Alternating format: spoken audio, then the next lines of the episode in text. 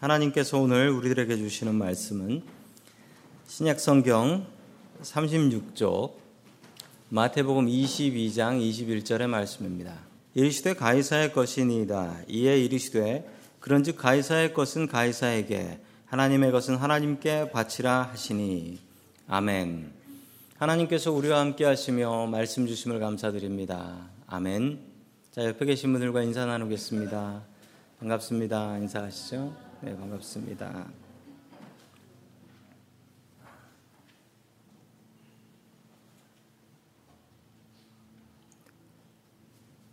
자, 오늘 가이사의 것, 하나님의 것이라는 제목을 가지고 하나님의 말씀을 증거하겠습니다.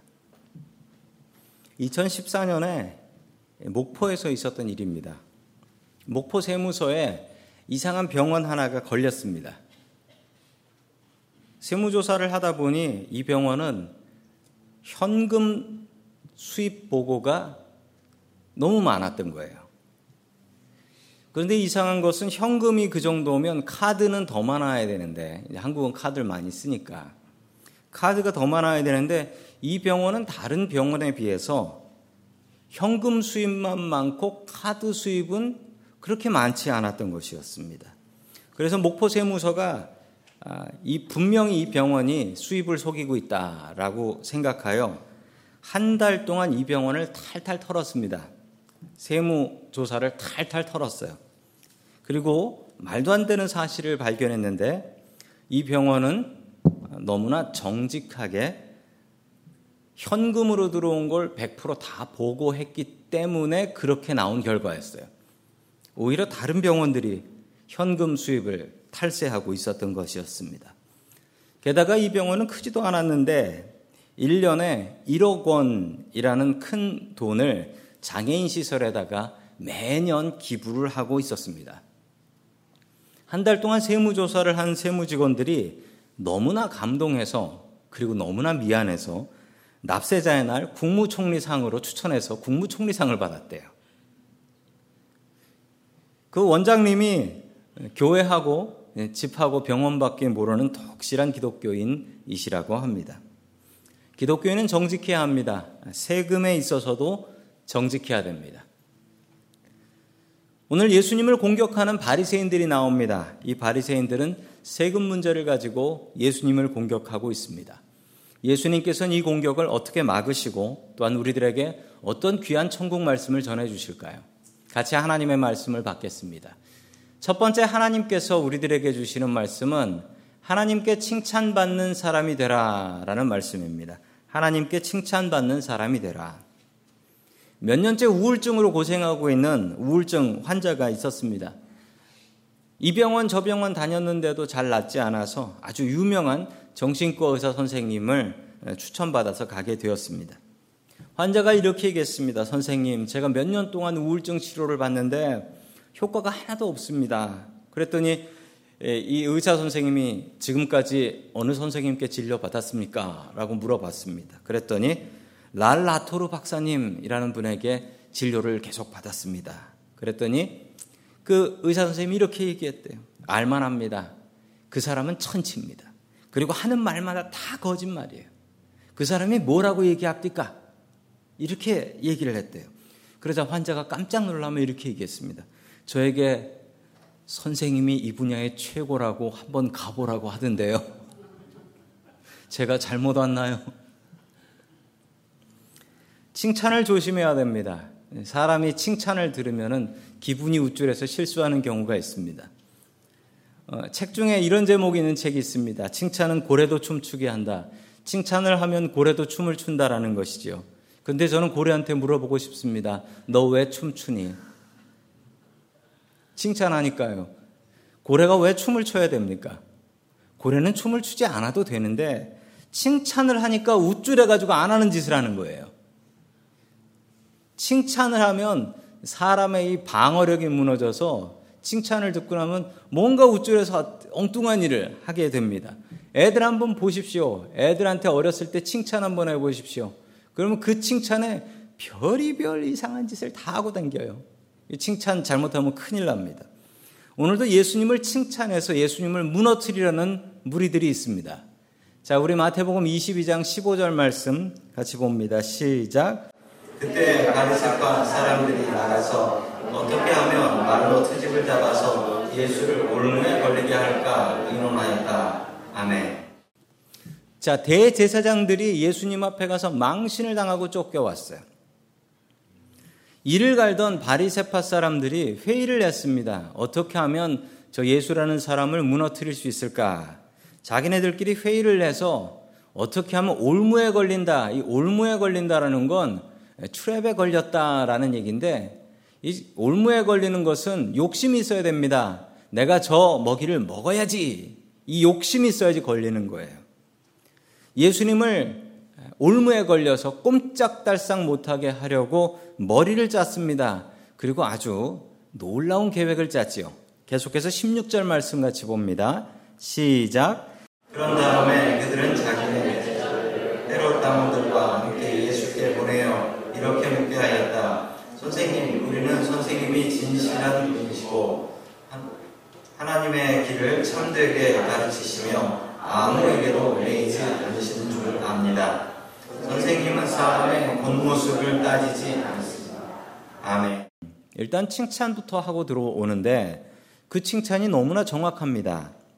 진실하시고 바르게 가르치시고 겉모습을 보지 않고 사람의 중심을 보시는 분이시다라는 거예요. 이건 사람 칭찬하는 것 같지 않고 하나님 칭찬하는 것 같은 대단한 칭찬입니다. 이 칭찬을 통해서 예수님의 이 방어 능력을 떨어뜨리고 그래서 올무에 걸어버리겠다 이 생각입니다. 우리는 칭찬을 하면서 살아야 됩니다. 한국 사람들이 칭찬을 잘 안 해요. 미국 사람들은 칭찬을 너무나 잘해요. 그래서 처음에 미국 갔을 때 미국 사람이 칭찬해 주는 얘기를 듣고 제가 잘하는 줄 착각했던 적도 있습니다. 지금 보면 제가 무안할까봐 저를 칭찬했던 것이더라고요. 그래서 이런 말이 있죠. 미국 사람 칭찬은 믿지 마라. 미국 사람은 그냥 칭찬을 잘해요. 한국 사람은 칭찬을 잘 안 합니다. 특별히 한국 사람들은 가족 간의 칭찬을 잘 안 해요. 가족 간에. 특히 가족 중에 가장 칭찬을 안 하는 사람은 아버지들입니다. 아버지들은 좀처럼 칭찬을 하지 않죠. 아이들이 공부 열심히 했다고 성적표를 가져와도 아버지들은 기가 막히게 그 중에서 떨어지는 과목을 찾아내는 능력이 있어요. 이건 뭐냐, 이거 뭐. 딴 걸 다 A를 받아도 이건 왜 B냐라고 물어보시는. 심지어는 다 A를 받아서 1등을 해와도 이제 떨어질 일만 남았네. 라고 경고하시는 아버지들도 있습니다. 칭찬하면서 살아야 됩니다. 그런데 우리의 마음 속에는 칭찬 받고 싶은 욕심이 있어요. 그것도 내려놓으셔야 됩니다. 예수님을 찾아왔던 바리새인들은 예수님을 일단 칭찬하면서 찾아왔습니다. 그랬던 바리새인들에게 예수님께서 무엇이라 말씀하셨을까요? 18절 말씀 봅니다. 시작. 예수께서 그들의 간악한 생각을 아시고 말씀하셨다. 위선자들아 어찌하여 나를 시험하느냐. 아멘. 위선자라고 하셨습니다. 그들의 마음을 보시고 그들의 칭찬이 거짓된 것인 것을 아셨습니다. 칭찬하려고 하는 것이 아니라 예수님께서는 그들이 칭찬한 후에 예수님을 올무에 묶으려고 생각하고 있다는 것을 알고 계셨던 것이죠. 예수님께서는 칭찬을 들으실 때 늘 똑같은 반응이셨습니다. 자신의 칭찬을 거부하셨습니다. 나는 그런 사람이 아니다. 라고 칭찬을 거부하셨어요. 칭찬받아 마땅한 분인데. 제가 참 존경하는 목사님이 계십니다. 한경직 목사님, 돌아가신 한경직 목사님께서 템플턴 상이라는 아주 종교계의 노벨상 같은 상이 있습니다. 이 상을 받게 되셨는데 사람들은 한 목사님을 무척 칭찬을 많이 했습니다. 그 칭찬을 듣고 한 목사님이 뭐라고 말씀하셨냐면 아닙니다. 나는 신사참배했던 죄인입니다. 라고 얘기했어요. 반대로 교회에서 자신을 모독하고 욕하는 사람들이 있었는데 그 사람들의 욕을 듣고 나면 목사님이 이렇게 말씀하셨습니다. 당연하지요. 제 잘못이지요. 제가 책임져야 되지요. 이렇게 말씀하셨대요. 칭찬을 들을 때 겸손하셔야 됩니다. 항상 자리를 제대로 지킬 수 있었던 한 목사님의 비결은 칭찬을 들을 때 자신을 낮췄고 또한 자신의 잘못을 질책할 때 자신을 더욱더 넙죽 낮췄던 것입니다. 칭찬을 들을 때 겸손하십시오. 사람들의 칭찬에 얽매이지 마십시오. 다른 사람에게 칭찬 드리려고 애쓰지 마십시오. 우리가 정말 칭찬 들어야 될 분은 하나님이십니다. 하나님의 칭찬을 들어야 됩니다. 이보다 더 중요한 칭찬은 없습니다. 우리가 주님의 종이라면 주인에게 칭찬 들으셔야지요. 어디 손님에게 칭찬 듣겠습니까? 주님께서 우리를 칭찬해 주시기를 바라며 살아갈 수 있기를 주의 이름으로 간절히 축원합니다. 아멘. 두 번째 하나님께서 우리들에게 주시는 말씀은 돈 때문에 하나님을 팔지 말라라는 말씀입니다. 세상이 돈이면 다 됩니다. 그래서 돈 앞에 모든 것이 다 무너집니다. 그렇지만 우리는 돈 앞에 묻어져서는 안 되겠습니다. 우리의 믿음 온전히 지켜야 되겠습니다. 2013년 미국 세인트 루이스에서 있었던 일입니다. 어느 여자 목사님, 젊은 여자 목사님이에요. 35밖에 안 된 젊은 목사님인데 친구들과 함께 6명이 애플비스라는 레스토랑에 가서 식사를 했습니다. 6명 넘어가면 단체 손님이라고 해서 어, 어떤 식당은 그 TV 아예 프린트돼서 나와요. 체크에 TV 프린트돼서 나오는데 이 음식점도 TV 프린트돼서 나왔어요. 그걸 보니까 기분이 나빴던 거예요. 이 여자 목사님이 팁 주기가 싫었습니다.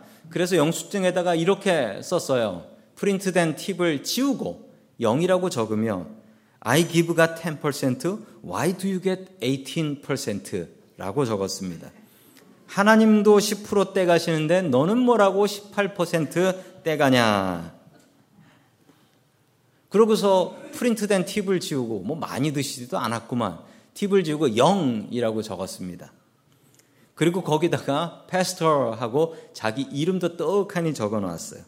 화가 난 직원은 이 사진을 찍어서 이걸 사진으로 찍어서 제가 어떻게 갖고 있겠어요?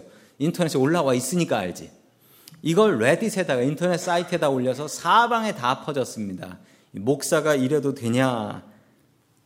이 여자 목사님은 뭐 저 이름 가진 목사가 흔하겠습니까? 그래서 망신을 당한 거죠. 그래서 이 여자 목사님은 레스토랑에 찾아가서 따졌습니다. 매니저한테. 당신 직원이 이런 짓을 했다고.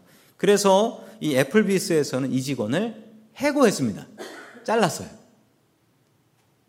그런데 욕은 이 목사님이 훨씬 더 많이 먹었다라고 합니다. 아니 하나님께 10% 드리면 합 드리면은 팁 안 나도 되는 건가요? 하나님께 드리면 세금 안 내도 되는 건가요? 이 틀린 얘기입니다. 하나님께 드려도 세금은 세금입니다. 팁은 팁이고 2000년 전에도 이스라엘에서 이런 세금의 문제가 있었습니다. 자, 우리 마태복음 22장 17절 말씀 봅니다. 시작. 그러니 선생님의 생각은 어떤지 말씀하여 주십시오. 왕들에게 세금을 바치는 것이 옳습니까? 옳지 않습니까? 아멘. 바리새인들은 세금이라는 민감한 문제를 가지고 예수님께 나왔습니다. 당시 이스라엘은 로마의 식민지였죠. 로마는 다양한 세금을 걷어갔습니다. 그 중에 어떤 세금이 있었냐면 속주세라는 세금이 있었어요. 속주세라는 세금이 있었는데 이 세금은 수입의 10%를 무조건 걷어가는 것이었습니다. 왜 걷어갔냐면 무슨 명목이냐? 식민지는 군대를 가질 수가 없어요. 졌으니까. 그럼 나라를 어떻게 지키냐? 로마가 지켜주죠. 로마가 지켜주는 대신에 세금을 내야 되는 겁니다. 너희 나라 지켜주는 세금을 내라. 그래서 10%를 걷어갔습니다. 좋은 점이라고 한다면 로마가 나라를 지켜주니까 군대가 없어서 군대를 안 가도 됩니다.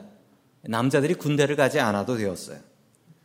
이외에도 상속세, 노예 해방세, 관세, 매상세, 그리고 심지어는 화장실 세금도 있었대요. 공공 화장실을 사용하는 세금.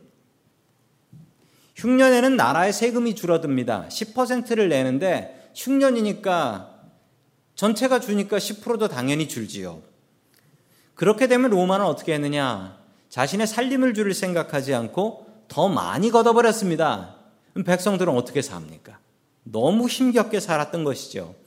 그래서 세금 때문에 세금을 안 내려고 폭동도 일으키고 그리고 로마가 망했던 가장 큰 이유는 세금을 너무 많이 걷었어요. 그리고 세금을 너무 많이 사용해서 로마는 끝내 멸망하게 됩니다.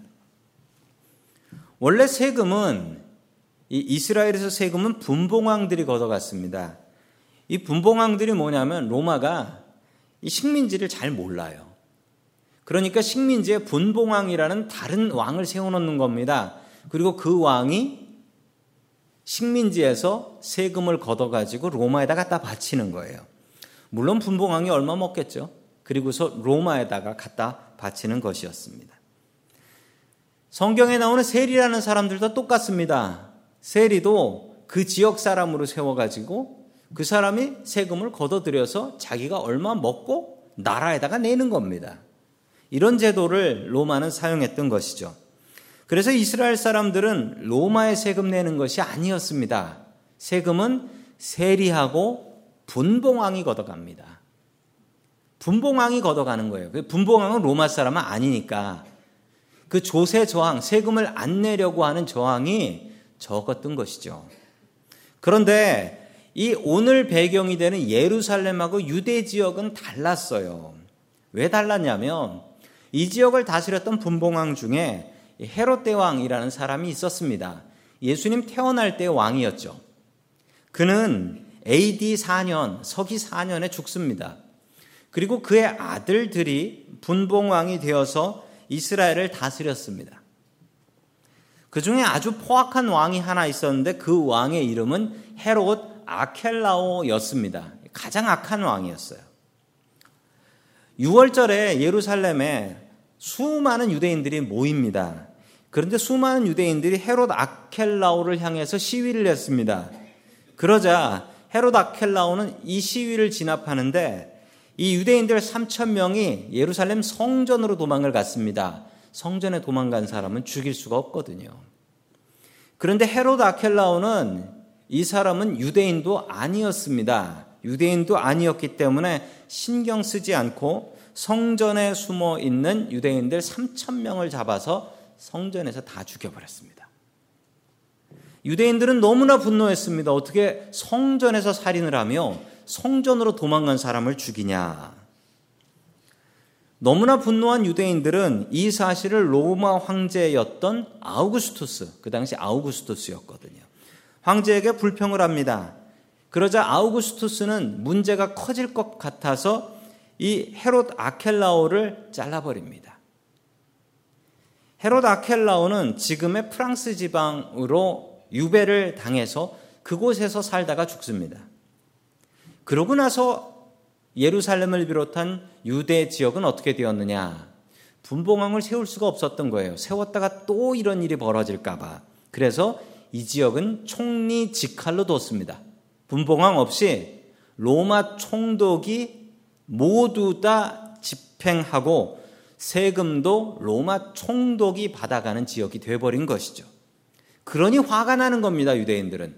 아니 다른 지역은 분봉왕이라도 있어서 비빌 언덕이라도 있었는데 이 예루살렘은 돈 많이 나오는 지역이기도 해서 이 총, 총, 총독이 그냥 다 걷어가니까 이 너무 화가 나는 거예요. 그래서 오늘 이 질문을 하는 겁니다.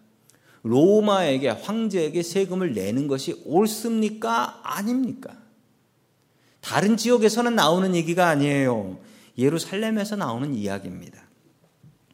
이게 큰 함정인데 만약에 예수님께서 로마의 세금을 내라라고 이야기를 한다면 예수님을 따르던 수많은 사람들은 아니 나라를 구할 메시아인 줄 알았는데 저거 매국노네 라고 욕할 겁니다.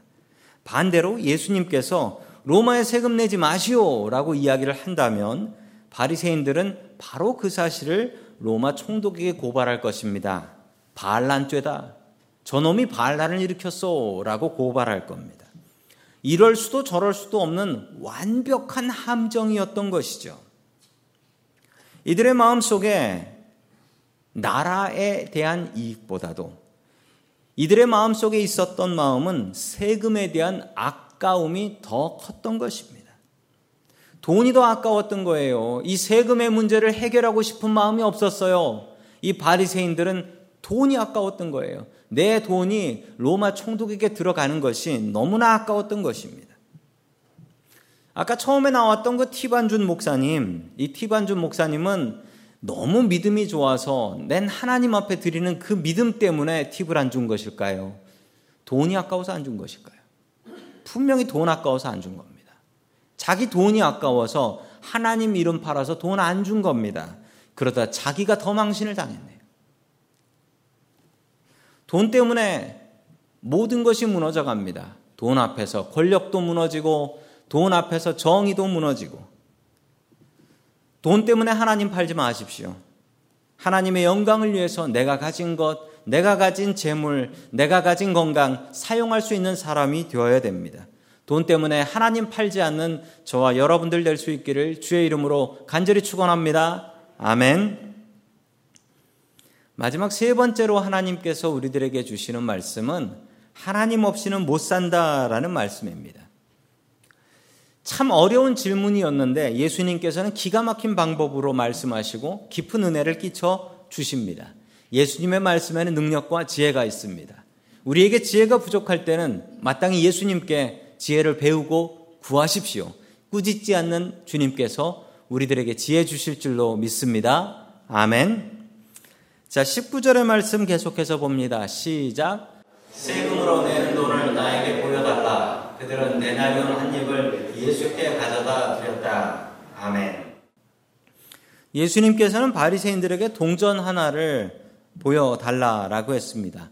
그러자 그들은 데나리온 하나를 가지고 와서 예수님께 보여 드렸죠. 데나리온이 어떤 돈이냐면 이 화면에 나오는 돈이 데나리온입니다. 데나리온은 로마 동전이고 은으로 만들었습니다. 하루를 일하면 받는 돈이 바로 데나리온이었습니다. 로마 군인들은 자신의 일한 날 숫자만큼 데나리온을 받아갔습니다. 데나리온이 좋았던 이유는 데나리온은 로마가 보장하는 돈이었기 때문에 그렇습니다. 가장 가치가 있는 돈이었던 것이죠. 지금으로 이야기하자면 달러의 힘과 비슷하다라고 생각할 수 있습니다. 전 세계 어디를 여행 가도 달러는 인정을 받지요. 달러 또는 인정을 받습니다. 자, 계속해서 20절 말씀 봅니다. 시작. 예수께서 그들에게 물으셨다. 이 조상은 누구의 것이며 적힌 글자는 누구를 가리키느냐? 아멘. 예수님께서는 오히려 다시 질문으로 그들에게 물어보았습니다. 바리새인들에게 그 동전을 보며 이 동전에 어떤 그림이 있고 적힌 글자는 누구냐라고 물어봤습니다. 보신 것처럼 데나리온이라는 동전에는 앞에는 로마 황제의 얼굴이 있습니다. 그 당시 로마 황제의 얼굴 그리고 로마 황제의 이름이 적혀 있죠. 그리고 뒷면에는 로마의 신들이 있었습니다. 독수리가 있었던 것도 있고요. 다른 신들을 새겨 놓습니다. 자, 이게 데나리온입니다. 자, 그들에게 물었습니다. 이 돈에 적혀 있는 글씨와 사람이 누구냐? 그러자 이렇게 대답했지요. 21절입니다. 시작. 그들이 대답하였다. 황제의 것입니다. 그때 예수께서 그들에게 말씀하셨다. 그렇다면 황제의 것은 황제에게 돌려주고 하나님의 것은 하나님께 돌려드려라. 아멘. 그 그림과 그 글씨는 황제를 향한 것이었습니다. 바리새인들은 당연한 것처럼 아니 황제의 것이지요. 황제의 그림과 황제의 이름이 있지요 라고 당연한 듯이 이야기를 했습니다. 예수님께서는 그 이야기를 듣고 답을 하셨습니다. 아주 유명한 말씀이지요. 황제의 것은 황제에게, 하나님의 것은 하나님께 돌려드리라. 가이사의 것은 가이사에게, 하나님의 것은 하나님께 돌려드려라. 라고 대답을 하셨습니다. 이게 멋진 답이라고 하지만 이 답을 들으신 여러분들께 묻습니다.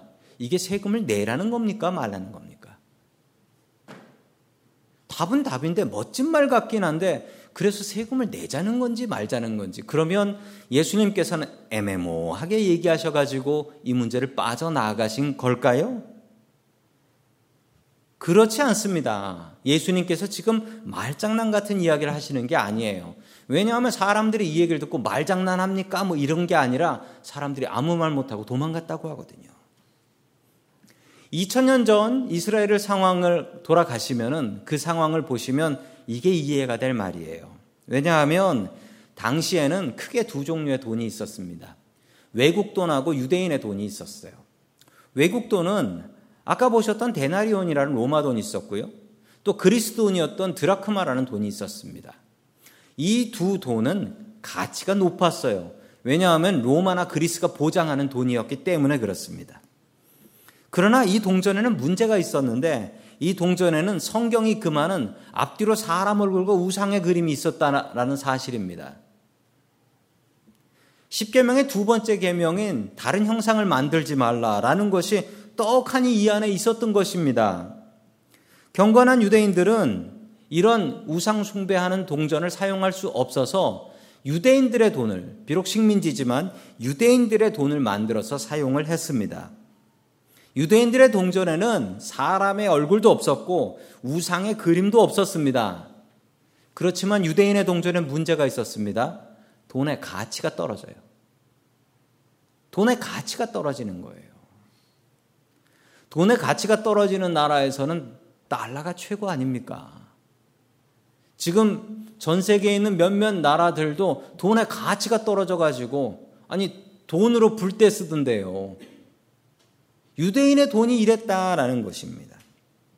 당시에는 두 가지 동전이 있었던 것이죠. 외국 동전과 거룩한 유대인의 동전이 있었습니다. 그렇다면 성전에서 성전세는 무엇으로 받아야 될까요? 당연히 거룩한 유대인 동전으로 받아야지요. 그런데 그 동전으로 받지 않았습니다. 그건 돈이 안 된다고 외국 동전으로만 받았어요. 그래서 성전 앞마당에 돈 바꿔주는 사람이 있었던 거예요. 거룩한 유대인 동전 가져와서 그 우상 숭배하는 외국 동전으로 바꿔줬던 겁니다. 당시의 성직자들이 돈 되는 일만 하고 있었던 것입니다. 그렇게 거룩하다고 스스로를 자부하고 있었던 바리새인들. 이 바리새인이라는 말이 거룩이라는 뜻입니다. 이 사람들에게 동전 한번 가져와라 했는데 딱 걸렸습니다. 그들의 주머니에서 나온 동전은 거룩한 유대인의 동전이 아니었고 우상숭배의 그림이 가득한 로마 동전이 나왔던 것입니다. 그러자 예수님께서는 그 동전을 들어서 사람들에게 보여주셨습니다. 이 그림이 뭐냐? 이 그림이 뭐냐? 이거 로마 동전 아니냐? 예수님께서는 그 동전을 들고 그들에게 여기에 있는 그림이 뭐냐? 글씨가 뭐냐 물어보시며 바리새인들이 얼마나 위선적인 사람들인가를 사람들 앞에 보여주셨던 것입니다. 바리새인들의 마음 속에는 하나님보다도 돈 되는 것, 어떻게 하면 더 돈이 되는가? 그들은 세금에 관심 없었습니다. 어떻게 하면 이 돈을 유지하고 살 것인가? 우리 돈 버는 걸 방해하는 저 예수라는 사람을 어떻게 죽일 것인가? 그들의 관심은 오직 돈이었던 것이지요. 오죽하면 예수님 앞에 나와서 구원과 영생과 천국에 대한 질문이 아니라 돈 얘기만 하고 있겠습니까?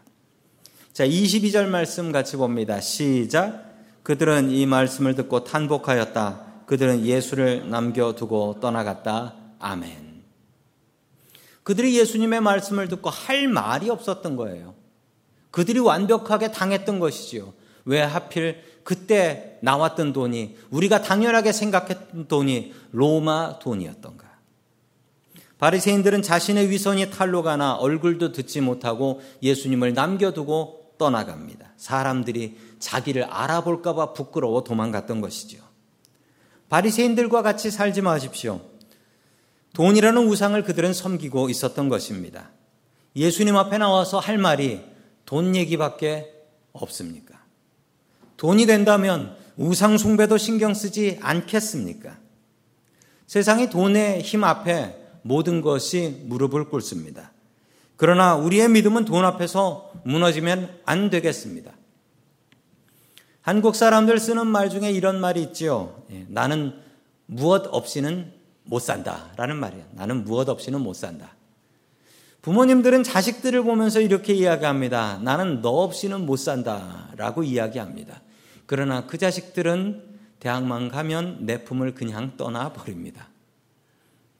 부부간에는 금슬이 좋으면 이런 얘기를 합니다. 나는 당신 없이는 못 살아 라고 이야기를 합니다. 조심하십시오. 그런 분들이 먼저 재혼합디다. 우리가 정말 못 사는 것은 자식이 아니라 남편이 아니라 돈이 아니라 하나님 없이는 못 삽니다. 우리 찬송가 가사에도 있지요. 주 없이 살 수 없네. 주 없이 살 수 없습니다. 분명히 하고 사십시오. 세상은 우리에게 시험을 줍니다. 돈 없으면 살 수 없다. 건강 없으면 살 수 없다. 그러나 정말 분명한 사실은 하나님 없이는 못 산다. 이게 맞습니다. 하나님 없이는 못 삽니다. 주님께서 주시는 교훈이 바로 이 교훈입니다. 세상이 나를 넘어뜨리려고 할 때 나에게 분명히 이야기하십시오. 하나님 없이는 못 산다. 하나님 없이는 못 산다라는 믿음으로 세상의 풍파들을 이겨나가는 저와 성도 여러분들 될 수 있기를 축원합니다. 아멘.